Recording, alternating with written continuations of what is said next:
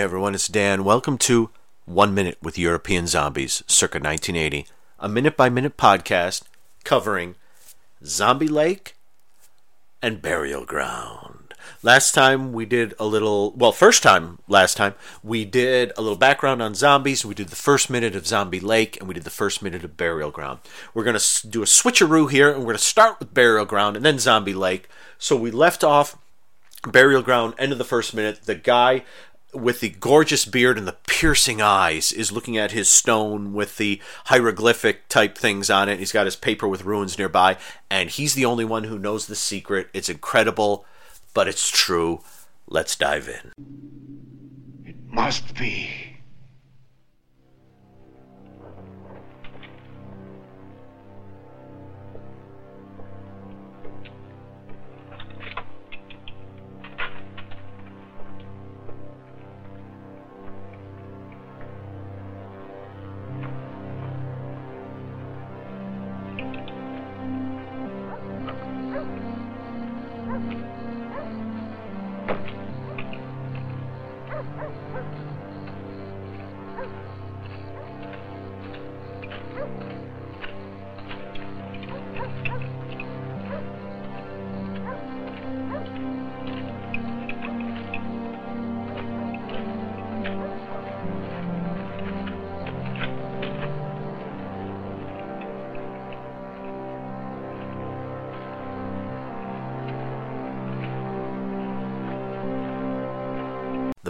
With the beard has left the building again.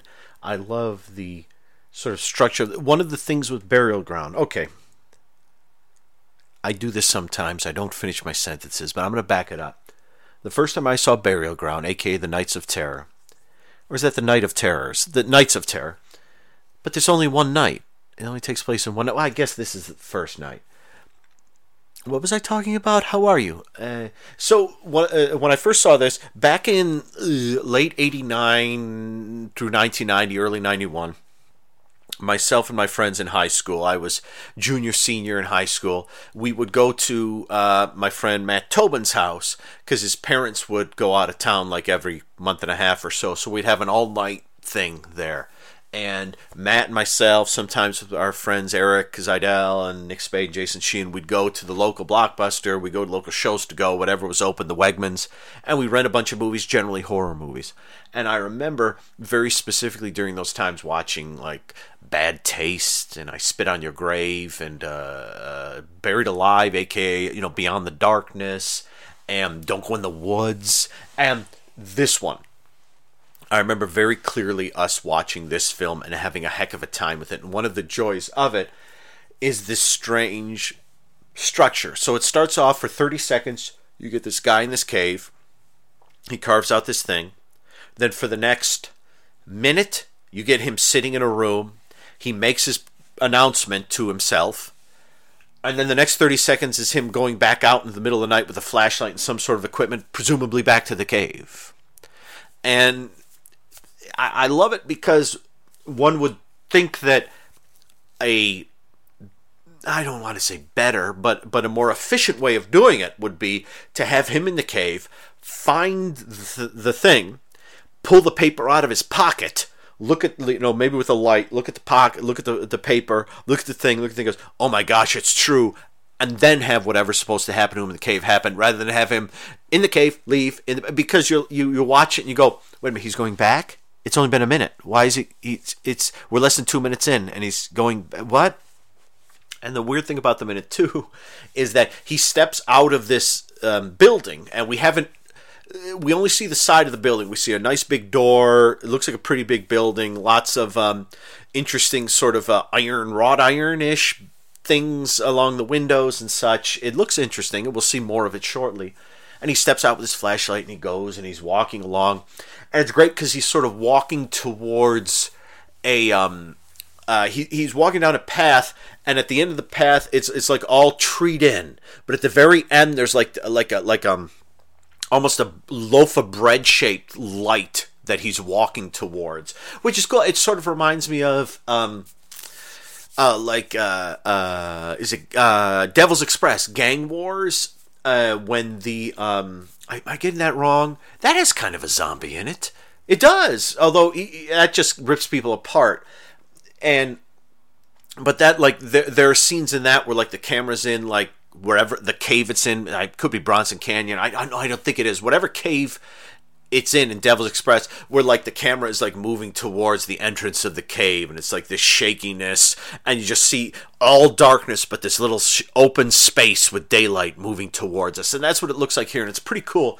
The the music is wonderful and it gives an eeriness to even though we have no idea what's going on who this guy is where he is why he was in that cave what anything has to do with anything why he thinks that after he took the stone out and he examined it, why he has to go there now rather than waiting till the morning. I mean, I understand if here's here's his, here's the after he says like it must be true, it must be. It cuts to a shot of the lamp that he's going to be using, the light lanterny light lamp thing, and then the camera zooms back real quick, and you see him stand up from his desk, and I never noticed before. Look at that room he's in it's all like like um drawers like scientific type file drawers like all the way up the screen. I mean it's like you can't see anything else. It's all these drawers. And one of them has like a strange cloth with like red writing on it. And i couldn't quite make out what was going on uh, on it, but that's kind of intriguing that that was there. They don't really focus on it much, but I, I never quite. I always thought he was in like uh, he is in an office, but I didn't realize that he's in almost like um some strange Brazil type bureaucratic like these drawers going up for a hundred feet or something, and I love it. And he steps out. There's a great shot of him. Uh, stepping out into like a hallway, going down some steps with like a red carpet on it. It looks very um, uh, regal. It looks very castle like. Uh, I, I, it's it's not it's not a castle if I'm remembering correctly. Uh, we'll we'll all get there together. But it looks very regal. It looks very big, and and he steps out. And I just love it. There's there's an eeriness to it, and there is a feeling of what is going on there. And and it's like sometimes say say if this were a slasher film, you know what where it was going towards. Like there's going to be some crazy killer there or something like that. But with this, we've just seen a guy with a stone, and he looked at something and went, "Hey, look at that!" And then he, you know, it's like we're we we we know here. Obviously, this this that he's going towards some sort of zombies. Something's there, but still, it's it's where are they? Are they in that space he was in? Are they all around him? Are they in the house? What's what's going on? There's a wonderful eeriness to it yes, his gigantic beard is distracting, and I I hesitate to say they did that on purpose. Maybe they thought this is maybe they shot the original scenes and they were like like Andrea Bianchi sat down there and he was like uh, to the producers, "This is too scary.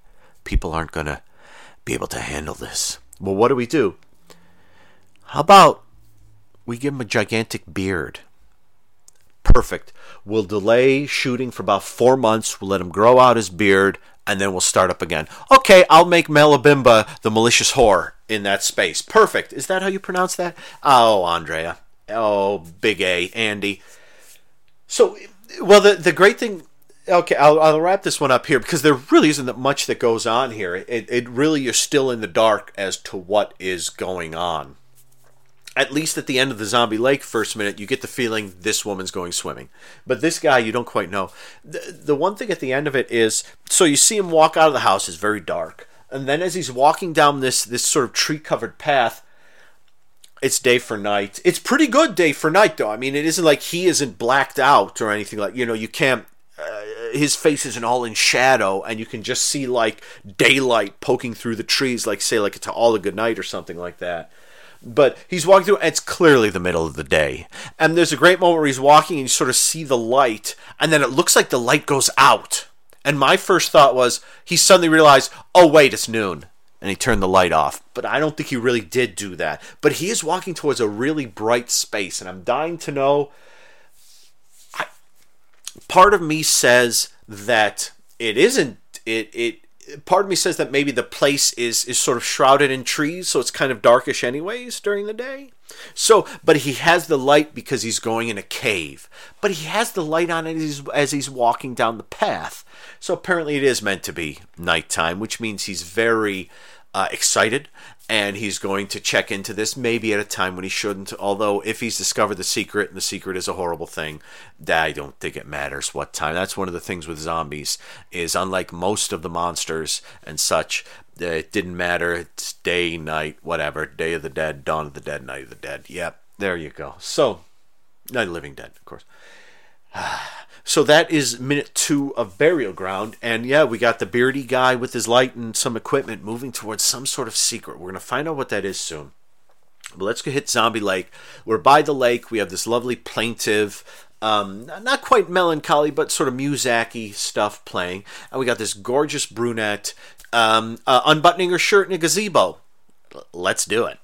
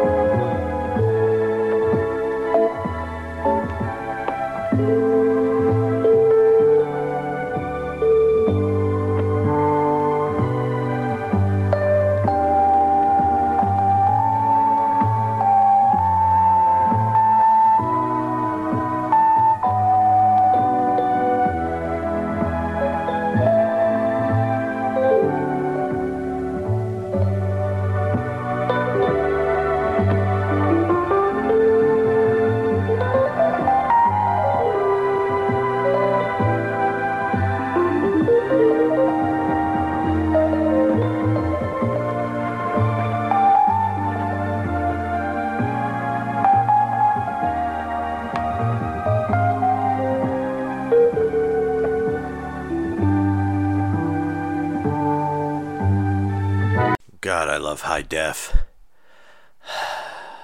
I did. There are clothed sequences for for this uh, sequence and the volleyball sequence later on. They used to do that a lot. Um, the Eurocine films and such, where they would shoot a sequence. Uh, Jess Franco used to do it a lot too. They would shoot a scene with uh, a naked um, gal, and then they would put clothes on her for another. See, Paul Naschy he did that a lot. Jacinto Molina uh, did that a lot in his films. And this has an alternate sequence with the gal in sort of uh, kind of like a lacy white bra and some big old granny panties. The the Blu-ray says it's it's to sell it to television. I don't know why they don't cut out the rest. That there there I don't know why there isn't more of the sequence where she's nude, which we'll talk about in a moment, uh, with her being clothed. But we just see her getting in the water, which is not for a minute or more from now, maybe two minutes from now. I don't know. But yeah, so if you're wondering, hey Dan, talk about the clothes sequence. Who really? Who who of you is really saying that? I was saying that. That's why I looked into it. But the closed sequence that's on the Blu-ray is not um, part of this minute. But what I'm going to do now. So wh- what we get in this minute is she takes her clothes off. She turns away from the camera. She gives a bit of a stretch in the gazebo. You see her kind of looking over the edge of the gazebo. She holds up her bathing suit, which looks nothing like this this thing that she wears in the the clothed version. And then she proceeds to uh, leave the gazebo. And at the very end of the minute, the camera pans down from the sun to her lounging and you just see it briefly lounging on a uh, on a on a on a on a tree, the fallen tree. Yeah, she's uh, she's gorgeous. I don't I don't know that I you know um it's it's funny. I'm actually looking at the beginning of the minute here, and I'm looking at it with the alternate English credits. So I give the English credits right here, and and there's a moment where she's she's undoing her shirt and like her hair is in front, uh, almost in front of her face, kind of. And for a second, I thought she had a huge beard, like Mr. Beardy Weirdy in the burial ground minutes. But having said that, I'm just going to go through the minute. We still have credits rolling, so I just want to hit some of the credits. So what do we have? So here she is. She's taking off some clothes. She got her sandals off. She looks great. I mean, she's. So here we go. Story Julian Esteban, screenplay A.L. Mar- Mariu.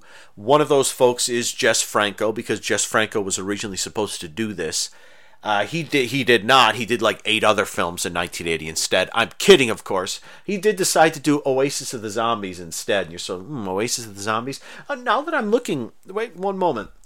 I I'm, we're going to check into it in a bit, but the shorts she has on here might actually be what she's wearing when she wades into the water. I thought they were much bigger when I saw them. I thought those are huge, but Mm, that could be they. She could be wearing those. We'll find out when she actually wades into the water. We will compare the clothes to what's happening here. So I could have been wrong about her wearing huge granny panties. She just might be wearing those short shorts. And from that angle, they didn't look so great. So there. So thank you, Julian. Thank you, Al. And their shorts are off, and she's uh, she's nude and um uh, and she's enjoying life. She has a uh, um oh forgive me, she has like a pearl necklace around her neck. I'm so sorry. Photography Max Mont- Montier. Thank you, thank you, Max. The sub submarine sequence by and I imagine that means underwater, as in under the water layer rather than in a submarine. Henry Alliette with the collaboration of Comex Pro. Thank you, Comex Pro, for doing the submarine sequence in Zombie Lake. Hi, I'm with Comex Pro. We did the Zombie Lake underwater sequence. Get him in here. Let's do it. So uh, we're going through the minute, and there she is. She's stretching, and she's having a good time, and I'm having a good time. And so, yeah, so we cut now. We're on the other side. Oh, there's her shirt. Her shirt is suddenly hanging on the side of the gazebo. I didn't see her put it there, but it's hanging there now. And yeah, so she goes in the purse to try to take her um, uh, clothes out. Production manager Marius Lesoeur. Thank you, Marius. Uh, I, am I'm, I'm sure Marius had a great time here. Yeah, she's script. I imagine that's like script supervisor Ilona Kunesova and. in true, in true Eurocine fashion, I forgot that she doesn't go around the gazebo completely nude. She climbs over the gazebo so we can enjoy her. And so now we're at the end of the minute. Makeup Christiane Sauvage. And the minute ends with it panning down, panning down, panning down. Oh my gosh, there she is on the thing. And she's nude, laying out in the sun. She's very evenly suntanned.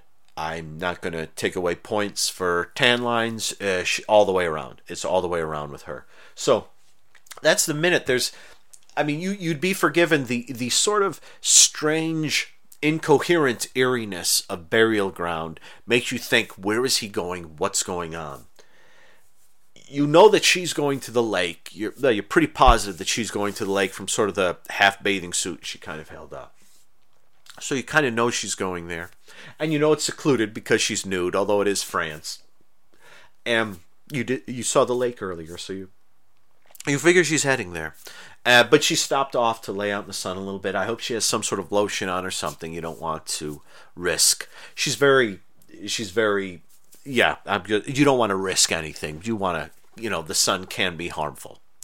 And so, yeah, so the, the minute ends with her like lying on a log and she, I will say this. I just noticed this here. Let me just let me just back it up. Me, whoa! I just um.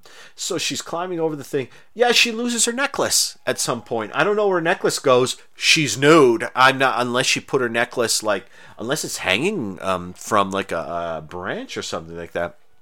I'm going to look right here. I know what you're saying. Dan, you're just looking to see the beautiful naked woman on the log again. No, I'm not. This is a podcast, and this is akin to, you know, at, at, at, at on at the moment research, like like right now, like cinema verite style research before a podcast. So yeah, no, I don't see your necklace anywhere. I don't know where it went. Okay, well, there you go. That's that's this minute, folks. Uh, a woman gets nude and, and lays on a log and loses her pearl necklace. I'm sorry. So we have two very different kind of things going on. We have this sort of I don't know if it's quite strings. It, it feels almost Mellotron-y, synthesizer-y to me. Uh, Daniel White score um, following this beautiful woman who's lounging around nude going out to the lake. And then you have this big beardy weirdy guy who might be in the middle of the night or might be in the middle of the day and forgot he was there and has his light on. Who knows? But we're moving towards something, folks. That guy's going back, presumably to that cave or whatever he was in, and she, after lounging for a bit, will be going to the lake. So let's hold on because I promise zombies abound. Maybe that'll be my tagline. Zombies abound. No, I need a better tagline. Okay, folks. Here, um, listen to this.